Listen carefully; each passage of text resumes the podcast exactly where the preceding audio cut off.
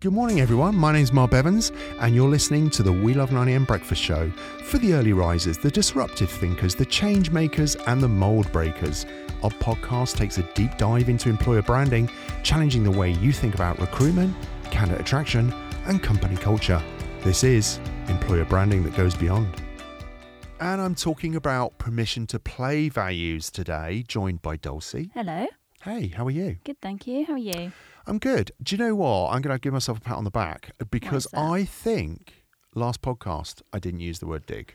You sure? Well, if I didn't, if I did, then it was maybe one tiny slip up, but I must have done really well because a lot of previous podcasts, yeah, that was the theme throughout it. So I'm not going to use that word again. You do say that a lot. So, okay, Right. good luck with this one. okay, I'm on it. I'm on it. So, this week we're going to be focusing on permission to play values. Yeah, absolutely. We've already done a podcast right at the beginning, I think it was episode one, Yeah. um, which we talked about core, permission to play, aspirational, and accidental. Yeah, and we did actually call that one permission to play. We did. Bit yes. confusing, I guess. We did, but, you know, I think it was a good thing to shout about. Yeah, and I, but the reason why we did it is because a lot of people know about core values, I think, Yeah. and accidental, and we just wanted to highlight permission to play. permission to play not everybody talks about so i don't feel many people are really looking at their permission to play values at all Do you think companies miss this? yeah i think they either miss it or, or don't really think of it through and just think values core and that's it Yeah. Um, and permission to play, summarize it up. What do you think that is? so i think it's a minimum standard of behavior that they're not they're not what will make you different they simply reflect the minimum behavior and social standards required of the employee Yeah, and they uh, and you wouldn't expect these to be unique to, to you. You know, you No. might see them in other order, organizations, right? oh yeah definitely Um, and actually, I think this hits a note with you about what Oh, you used to see on boardroom oh, in- walls. integrity Yeah. or professional Yeah. Yeah, exactly. And actually, a good bench test is to when you look at those, when, when clients were saying that was core values, yes just to be clear, is that you look at that and they say, oh, we've got professionalism as, as our core value. Yeah. And all you need to do as a sanity check is to say, so would you employ people that weren't professional? That's right. So permission to play, you're probably looking at about 12. Well, I, 12, I, 10, 12? I- hey, I, there could be a lot. well, it could You be. know, don't don't set But that. it's not typically the four or five that you yeah, have. but going back to what I was saying, that professionalism, you know, that you go, well, of course, that's a permission to play. You'd expect all of your employees to be professional. Yes. So it's not a core. No. And uh, like Dulcie said, there could be a lot in there in those permission to play. You could have, you know, hey, look, every organisation might say, hey, yeah, integrity, professionalism. You know, you, you might have that. We have a thing called agile We do. um, because we're an agency, and and we might not be unique to agile, but you can imagine as an agency, we are working on multiple. I mean, I don't know what we got at the moment. We- There's a lot, A lot. um, but you are working on multiple contracts at the same time, and also there might be things that come in that drop in the week, and you go, God, we've got to react to that.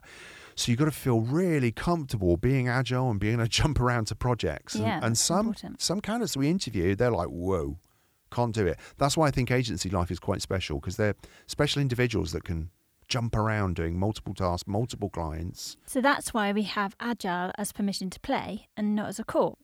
what that helps you do and we're not saying go and take these and then put them into your job adverts you know that just just focus on your core values for that but what this will allow you to do is if, uh, is when you're interviewing candidates you can start to explore do you notice what i did there new word um, you can start to explore if that candidate has those behaviors Yes. now, the big thing about permission to play values that I want to add here is I can't stress enough that candidate will need to tick every one of those. And if they don't, they don't get in.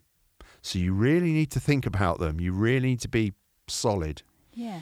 Um, and what, and I also think this is the one thing. And although that we talk about values and we say it has to start with the leadership team, and we hear this from a lot of organisations where they feel that they can get the workforce involved very early on in core values. Yeah, that's really dangerous.